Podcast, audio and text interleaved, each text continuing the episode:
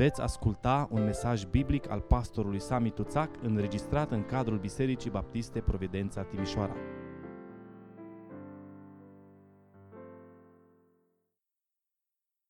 Vă invit acum să deschideți împreună cu mine Sfânta Scriptură în Evanghelia după Luca, capitolul 19, uh, de la versetul 29 la versetul 44. Când s-a apropiat de Betfage și de Betania și înspre muntele numit al măslinilor, Iisus a trimis pe doi din ucenicii săi și le-a zis, Duceți-vă în satul dinaintea voastră. Când veți intra în el, veți găsi un măgăruș legat pe care n-a încălecat nimeni niciodată. Dezlegați-l și aduceți-mi-l.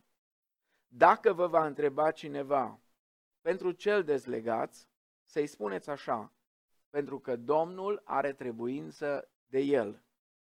Cei ce fusese retrimiși s-au dus și au găsit așa cum le spusese Isus. Pe când dezlegau măgărușul, stăpânii lui le-au zis, pentru ce dezlegați măgărușul? Ei au răspuns, Domnul are trebuință de el. Și au adus măgărușul la Isus. Apoi și-au aruncat hainele pe el și au așezat pe Isus călare deasupra. Pe când mergea Isus, oamenii își așterneau hainele pe drum.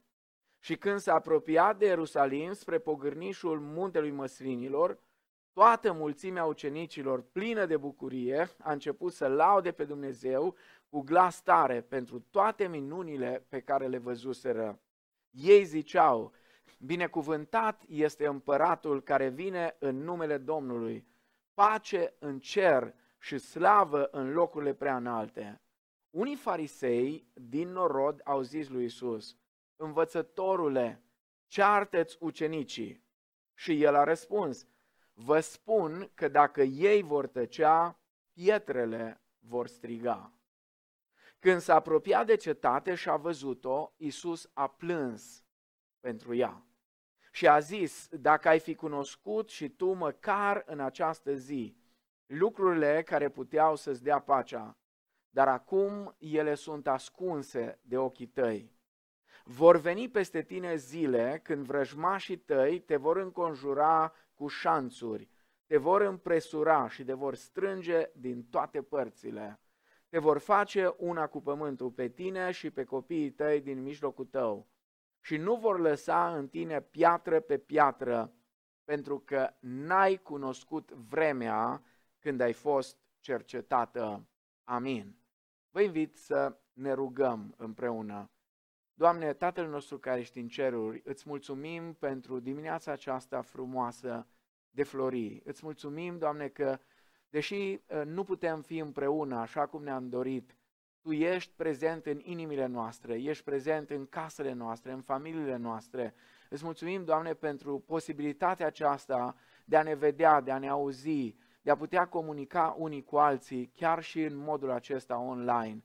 Doamne, binecuvintează pentru noi cuvântul acesta, deschide mințile noastre, inimile noastre, vrem să-L înțelegem, vrem să-L pricepem. Doamne, vremea aceasta care Tu o îngădui să o trăim este o vreme a cercetării pentru noi. Ajută-ne pe fiecare dintre noi, Doamne, să folosim vremea aceasta cu înțelepciune să ne apropiem de Tine, să Te căutăm pe Tine, să ne pocăim de păcatele noastre, Doamne, și să intrăm în săptămâna aceasta a patimilor cu dorința de a Te urma pe Tine, de a Te vedea pe Tine, de a Te cunoaște mai mult. Doamne, binecuvintează, Te rugăm, țara noastră, binecuvintează conducătorii noștri, te rugăm, dă-le înțelepciune în decizii, Doamne, binecuvintează medicii, binecuvintează personalul medical, poliția, jandarmeria, pe cei din vamă, pe cei din aeroporturi, pe toți cei care sunt nevoiți să lucreze în perioada aceasta. Doamne, ferește-ne de virusul acesta și fă să înceteze plaga aceasta peste noi.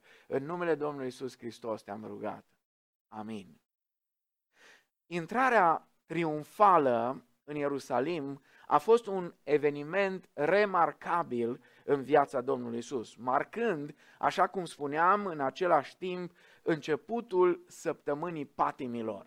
Și uh, dacă uh, aș vrea să fac o aplicație chiar la început, deși de obicei aplicațiile se fac mai pe final, aș vrea să vă încurajez ca în săptămâna aceasta să călătoriți împreună cu Isus în această săptămână a patimilor. Și uh, noi la Biserica Providența, pe pagina uh, de Facebook a Bisericii Providența, vom posta în fiecare zi dimineața drumul răscumpărării. Și vă invităm să urmăriți împreună cu noi drumul răscumpărării, să vedem uh, toate evenimentele uh, și tot ceea ce s-a întâmplat în săptămâna aceasta cu privire la Hristos și cu privire la mântuirea noastră. În două rânduri, evanghelistul Luca subliniază faptul că Ierusalimul era punctul final al misiunii terestre a Domnului Isus Hristos. Luca spune când s-a apropiat ziua în care avea să fie luat în cer, Isus și-a îndreptat fața hotărât să meargă la Ierusalim. Isus n-a mers la Ierusalim ca și o victimă neajutorată. Isus a mers la Ierusalim pentru că acesta era planul din veșnicie al Tatălui pentru salvarea noastră. Vreau să privim puțin în pasajul acesta, în această dimineață și aș vrea uh, trei observații uh, scurte uh, din pasajul acesta, trei adevăruri care aș vrea să ne uităm la ele în această dimineață. Mai întâi, aș vrea să observăm o intrare triumfală este punctată intrarea aceasta triumfală de toți cei patru evangeliști. Însă sunt câteva observații importante care aș vrea să le fac uh, din textul acesta uh, uh, citit din Evanghelia după Luca.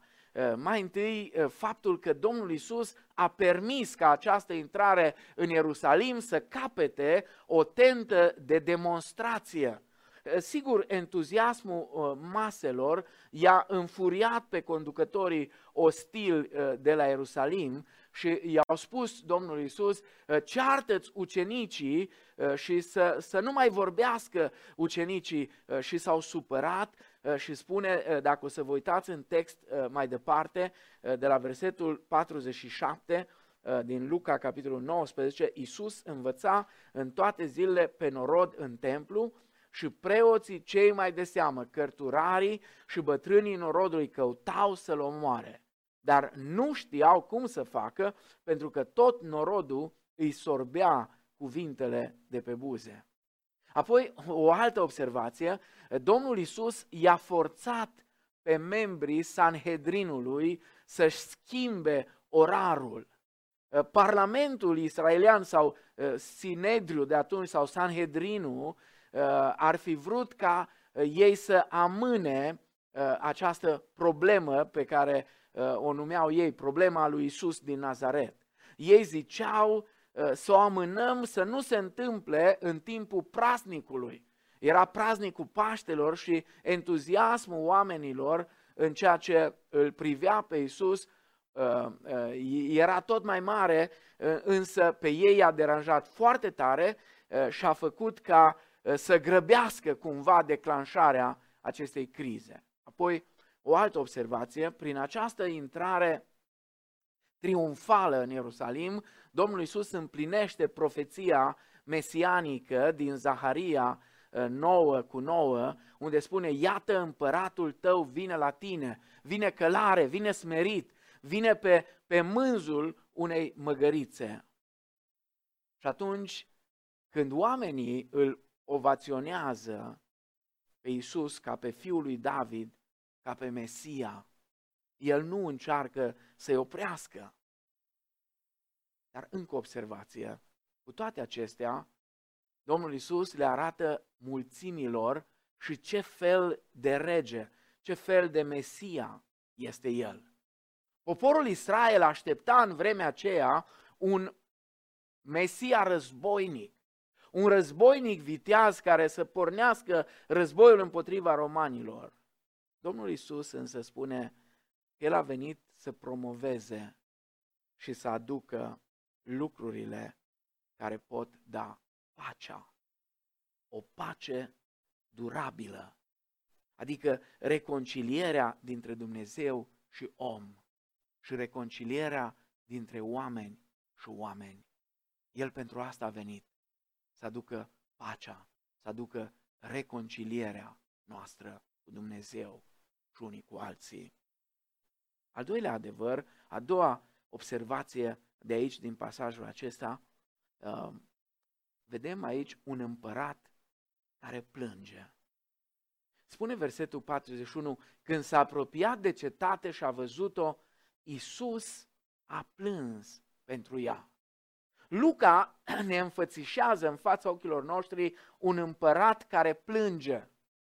Un împărat care plânge în mijlocul unei mulțimi gălăgioase, o mulțime care striga în gura mare, Osana, Osana, pentru că pe lângă ucenicii care strigau din toată inima s-au adunat acolo o mulțime de oameni și strigau Osana.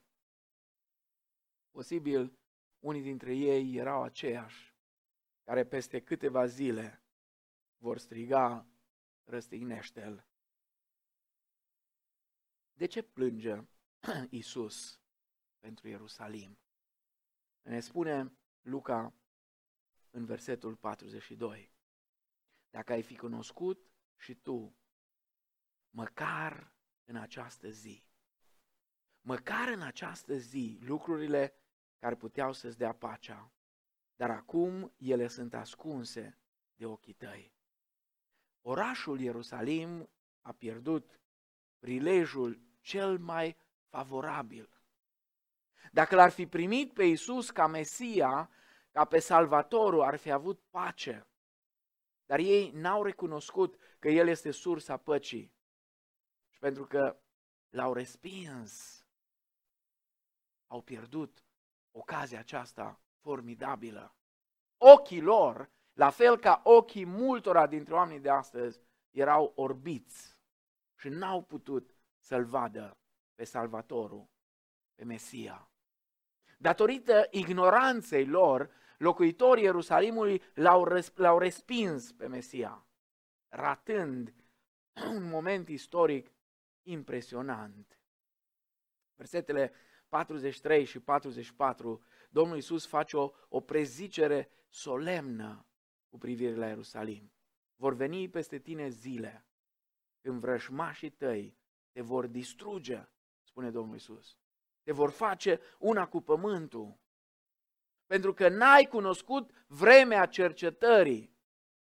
Pentru că cetatea Ierusalimului n-a cunoscut vremea cercetării, va suporta judecata lui Dumnezeu și noi știm din istorie că această profeție a Domnului Isus s-a împlinit în anul 70 când generalul Titus a distrus Ierusalimul și a distrus templul și n-a rămas piatră pe piatră. Istoricul Iosif Flavius spune că atunci când au ajuns să distrugă templul și să distrugă cetatea, un soldat a aruncat o făclie aprinsă în templu. Titus n-ar fi vrut să distrugă templul. Și a luat foc acolo și aurul cu care era poleit a început să se topească de la căldura focului și a intrat printre pietre și soldații romani și-au scos pumnalele și scoteau pietrele ca să culeagă aurul de acolo. Și în felul acesta, fără ca ei să știe, au împlinit profeția Domnului Isus, că nu va rămânea piatră pe piatră. Dumnezeu a oferit Ierusalimului un timp de har, o vreme a cercetării, o zi a mântuirii. Dar ei n-au realizat ce se întâmplă. Dumnezeu cercetase orașul Ierusalim, oferindu-i mântuire, dar locuitorii orașului Ierusalim nu l-au dorit pe Mesia. Ei n-au găsit loc pentru el în planurile lor. Rezultatul a fost unul dezastruos pentru ei. De aceea, în dimineața aceasta aș vrea să vă încurajez să învățăm ceva deosebit de important din greșeala enormă pe care a făcut-o Ierusalimul, mai precis oamenii din cetatea Ierusalimului. În Evrei, capitolul 3, cu versetul 7, cuvântul lui Dumnezeu spune, de aceea, cum zice Duhul Sfânt, astăzi dacă auziți glasul lui, nu vă împietriți inimile. Astăzi este vremea cercetării. Astăzi este ziua mântuirii. Astăzi trebuie să decizi. Îl urmezi pe Hristos sau îl respingi pe El. Deși aceasta este cea mai importantă decizie din viața unui om, mulți oameni ezită să se gândească și spun, mâine, mâine, mâine o să mă gândesc la alta. Mulți își dau seama că au nevoie de Hristos, dar spun mâine. Vă rog să mă ascultați cu atenție. Sunt așa de mulți, au fost așa de mulți oameni care și-au programat să se pocăiască în ceasul al 11-lea, dar au murit la 10.45. Este o vreme a cercetării și vremea aceea este astăzi. Poate că Dumnezeu ne-a dat această perioadă și ca să ne liniștim, să ne uităm în viețile noastre, să ne uităm la tot ceea ce Dumnezeu a făcut pentru noi, să ne amintim de dragostea nespus de mare a lui Dumnezeu. Poate că timpul acesta de oprire ne era necesar ca să înțelegem care sunt lucrurile care au importanța cea mai mare. Poate n-ar strica să ne amintim zilele acestea cuvintele Mântuitorului. Ce-ar folosi unui om să câștige toată lumea dacă și-ar pierde sufletul? Și ce-ar da un om în schimb pentru sufletul lui? Și ultimul lucru la care vrea să privim este o aplicație necesară. De ce? Să-L accepti astăzi. Astăzi, în această zi a mântuirii, în această zi a cercetării. De ce să-L accept astăzi pe Domnul Isus ca Domn și Mântuitor personal? Pentru că Domnul Isus, atunci când vine în viața cuiva, El aduce pace conștiinței frământate. Spune, dacă cunoșteai lucrurile care ți-ar fi adus pacea. Cei din Ierusalim nu l-au cunoscut ca Domn al păcii, ca cel care poate oferi pacea. Atunci când este acceptat în viața cuiva, Isus aduce pace. Și Apostolul Pavel, în epistola către Romani, capitolul 5, de la versetul 1 la 5, prinde foarte bine adevărul acesta. Deci, fiindcă suntem socotiți, neprihăniți, prin credință avem pace cu Dumnezeu prin Domnul Isus Hristos. Lui datorăm faptul că prin credință am intrat în această stare de har în care suntem și ne bucurăm în nădejdea slavei lui Dumnezeu. Ba mai mult, ne bucurăm chiar și în necazurile noastre, că știm că necazul aduce răbdare, răbdarea aduce biruință în încercare, iar biruința aceasta aduce nădejdea. Însă nădejdea aceasta nu înșală, pentru că dragostea lui Dumnezeu a fost turnată în inimile noastre prin Duhul Sfânt care ne-a fost dat. Numai acceptându-L pe Domnul Isus ca Mântuitor și Domn, avem pace cu Dumnezeu și apoi pacea lui Dumnezeu ne inundă viețile. Sfânta Scriptură spune că cei răi nu au pace. Domnul Isus însă oferă pace cele mai măcinate conștiințe. Te provoc în dimineața asta de flori, nu fi ca cei din Ierusalim. Ei l-au respins pe Hristos și au pierdut pacea cu Dumnezeu. Apoi dacă îl primești pe Isus în inima ta ca Domn și Mântuitor, Domnul Isus aduce o bucurie care nu poate fi explicată. Spunea cineva, un om al lui Dumnezeu, de când îl cunosc pe Domnul Isus, sunt mai fericit în necazurile mele decât eram altădată în bucurie. Orice om cu adevărat înțelept va râvni la această bucurie. Sunt sigur că unii cred că a fi creștin înseamnă a fi nefericit, a fi trist, a disprețui plăcerile și a trăi zile pline de trudă. Imaginea aceasta este o caricatură de creștinism. Este ceva care nu are nimic de a face cu Scriptura. Dați-mi voie să vă spun în dimineața asta, dacă doriți, cea mai înaltă, cea mai adâncă, cea mai curată, cea mai bogată și cea mai satisfăcătoare bucurie care este cunoscută, atunci acea bucurie este la Domnul Isus Hristos și în prezența Lui. Așa că vă invit, veniți la Domnul Isus astăzi. El dă pace și El dă bucurie reală, chiar și în încercări. Chiar și în vremurile acestea, care pentru unii sunt deja stresante. Mă îngrozesc când aud că în perioada aceasta de distanțare socială, suicidul este la culme. Sunt atât de multe cazuri de suicid în toată lumea. Probleme în familie, violență conjugală în perioada aceasta. Ce se întâmplă cu oamenii? Oameni care nu-L cunosc pe Dumnezeu, nu știu nici măcar ce să facă cu liniștea. Oamenii care nu-L cunosc pe Dumnezeu nu știu cum să se bucure de timpul acesta de liniște, de pace care Dumnezeu ne-l dă. Dar nu este uh, plăcut să stai tot timpul în casă. Dar dacă îl ai pe Hristos și ai bucuria în inimă, oriunde ai fi.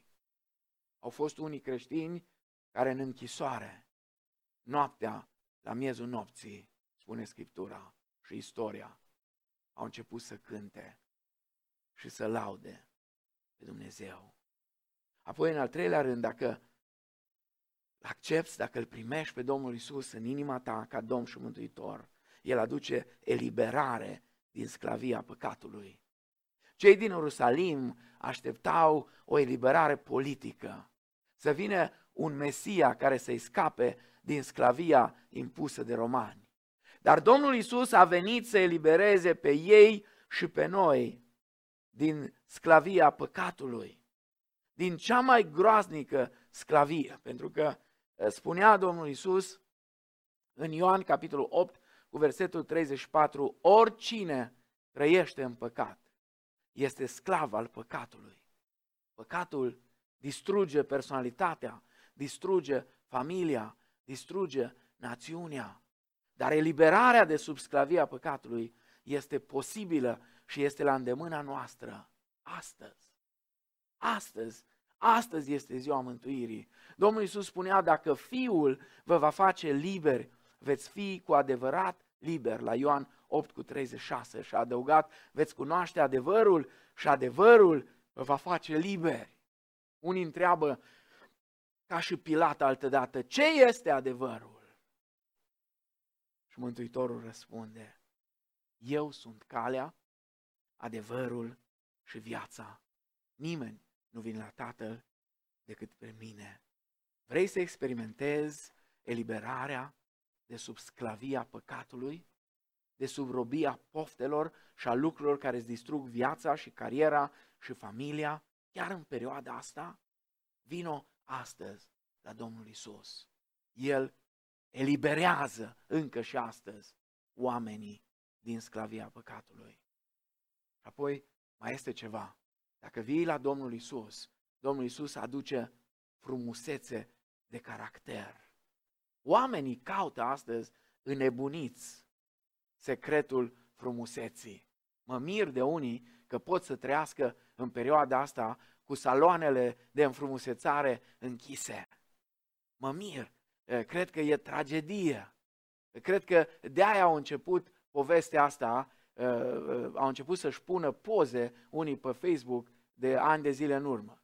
Până la urmă am, m-am lăsat și eu prins în șmecheria asta și am postat ieri o poză pe care mi-a trimis-o o prietenă din America, uh, făcută undeva prin anul 1988. Eram uh, tinerel, uh, subțirel, încăpeam cu totul în oglindă, nu-mi zicea oglinda, dă-te la o parte că nu văd de tine. Mă gândesc că oamenii doresc să fie frumoși. Dar unde? Pe din afară. Însă atunci când Domnul Isus vine în viața cuiva, el aduce frumusețe de, de caracter, aduce frumusețe interioară, aduce frumusețe care nu trece. Scriptura spune că secretul frumuseții veșnice, a unei frumuseți care, care nu se termină niciodată, este în a lăsa pe Hristos să vină în viața ta. și a fi tu în Hristos. Dacă este cineva în Hristos, spune Pavel la 2 Corinteni 5 cu 17, este o creație nouă, cele vechi s-au dus, iată că toate lucrurile s-au făcut noi. Știi ceva? Unii dintre cei mai răi și respingători oameni au fost transformați în cei mai blânzi și mai drăguți oameni. Mă gândesc la Saul din Tars. Cât a fost de rău. Cât de mult și-a dorit să distrugă calea creștină, să facă tot ce poate să distrugă creștinismul. Dar când s-a întâlnit cu Isus, când Isus l-a oprit în loc și i-a spus, Saule, Saule, pentru ce mă prigonești? Saul a întrebat, cine ești tu, Doamne? Și ce vrei să fac? Eu sunt Isus pe care tu îl prigonești, a răspuns Isus. Și Pavel, cel de mai târziu, a început să fie transformat din clipa aceea. Și n-a mai fost Saul din Tars. A ajuns Pavel, apostolul neamurilor. Iisus Hristos l-a transformat. Și mulți alții care au venit la el au fost transformați, au fost schimbați.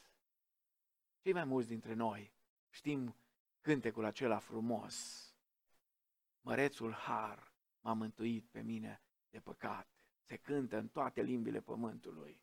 Îl cântă și unii care nu știu despre ce e vorba. E o, e, o, e o cântare extraordinară. Dar John Newton, cel care a scris cuvintele acestei cântări, a fost un om extrem de păcătos. A fost un proprietar de sclavi și unul care făcea comerț cu sclavi din Africa. A ajuns să păcătuiască într-un hal fără de hal, a coborât atât de mult, atât de jos în tinerețea lui, încât când nu mai știa ce mizerii, ce orgii să mai facă, plătea oameni care să vină cu idei noi, să fie creativi în a găsi idei noi, în a păcătui. Într-o noapte, pe corabia lui, a fost la un pas de moarte. Atunci și-a dat viața Domnului Isus atunci a pus punct acestui mod de a trăi. Dumnezeu l-a transformat și a făcut din el un predicator al Evangheliei. Și într-o zi, uitându-se în urmă, uitându-se la ce a fost viața lui înainte de a-L cunoaște pe Hristos și cum s-a transformat viața lui după întâlnirea cu Hristos, a scris acele memorabile versuri. Mărețul har m-a mântuit pe mine de păcat. Pierdut eram, dar m-a găsit. Iertare, El mi-a dat. Și apoi încă ceva. Când vii la Domnul Isus, Domnul Isus dă scop și sens vieții tale. Oamenii spun adesea, viața nu are niciun sens. Întrebări de genul, cine sunt eu, de unde vin, încotro mă duc, de ce să fiu corect, de ce să fiu cinstit? Într-o lume în care atât de multă minciună și atât de multă mizerie, de ce să spun adevărul? Întrebările acestea adesea nu găsesc niciun răspuns. Însă când îl primești pe Iisus în inima ta, ca Domn și Mântuitor, înțelegi un adevăr fantastic, că Dumnezeu te-a creat un scop. Și scopul acela este să aduci glorie lui Dumnezeu prin viața ta atunci înțelegi că viața are un sens, că merită să trăiești frumos. Chiar și omul cu cea mai distrusă viață, dacă vine la Domnul Isus și îl primește în inima lui, este schimbat, este transformat, cum spuneam, și primește un scop și își înțelege scopul și sensul vieții lui. Să știți, Isus este cel mai mare specialist în a aduna cioburile vieților noastre și a face din ele niște vase de cinste pentru gloria lui Dumnezeu. Cetatea Ierusalimului nu a înțeles ce vremuri trăiește. Cetatea Ierusalimului n-a beneficiat de vremea cercetării. Întrebarea este astăzi, în încheiere, oare înțelegem noi ce vremuri trăim? Oare înțelegem noi vremea aceasta? Oare înțelegem noi că Dumnezeu ne dă un moment a cercetării? Oare înțelegem că Dumnezeu ne creează ocazia astăzi mai mult ca oricând să ne uităm în viețile noastre și să înțelegem că fără Dumnezeu nu putem face nimic de valoare. Dacă nu-L primești astăzi pe Hristos în inima ta, ca Domn și Mântuitor, s-ar putea să nu-L mai primești niciodată. Milioane și milioane de oameni au fost la fel de aproape de acceptarea lui Hristos cum ești tu astăzi. Dar au spus nu astăzi. Mâine. Dar mâine n-a mai venit. Într-o seară, o femeie care a ascultat Evanghelia într-o biserică a fost mișcată uh, de cuvântul lui Dumnezeu și soțul ei, de asemenea, a fost mișcat și el și plecând acasă de la biserică pe drum, soția i-a spus soțului, n-ar fi fost bine să-l fi acceptat pe Iisus astăzi? Și soțul a spus, ba da, numai că în noaptea aceea, această doamnă, această femeie a murit, fără să mai apuce să-și dea viața Domnului Iisus Hristos. Într-o zi, un tânăr a venit la un predicator și a spus, vreau să-L primesc pe Hristos. Dar înainte de asta, vreau să mă distrez. Și predicatorul i-a spus, foarte bine, du-te și distrează-te. Vino să-L primești pe Hristos cu 10 minute înainte să mori. Și tânărul a plecat, dar imediat s-a întors și l-a întrebat pe predicator, dar de unde știu când sunt cele 10 minute înainte să mor? Și predicatorul i-a răspuns, nici eu nu știu. Și atunci ce să fac? Atunci vino la Hristos astăzi. Vino astăzi. Pentru că dacă vii astăzi la El, El îți va schimba viața. Nu numai pentru astăzi, nu numai pentru aici și acum, ci pentru toată veșnicia. Dumnezeu să vă binecuvinteze. Amin.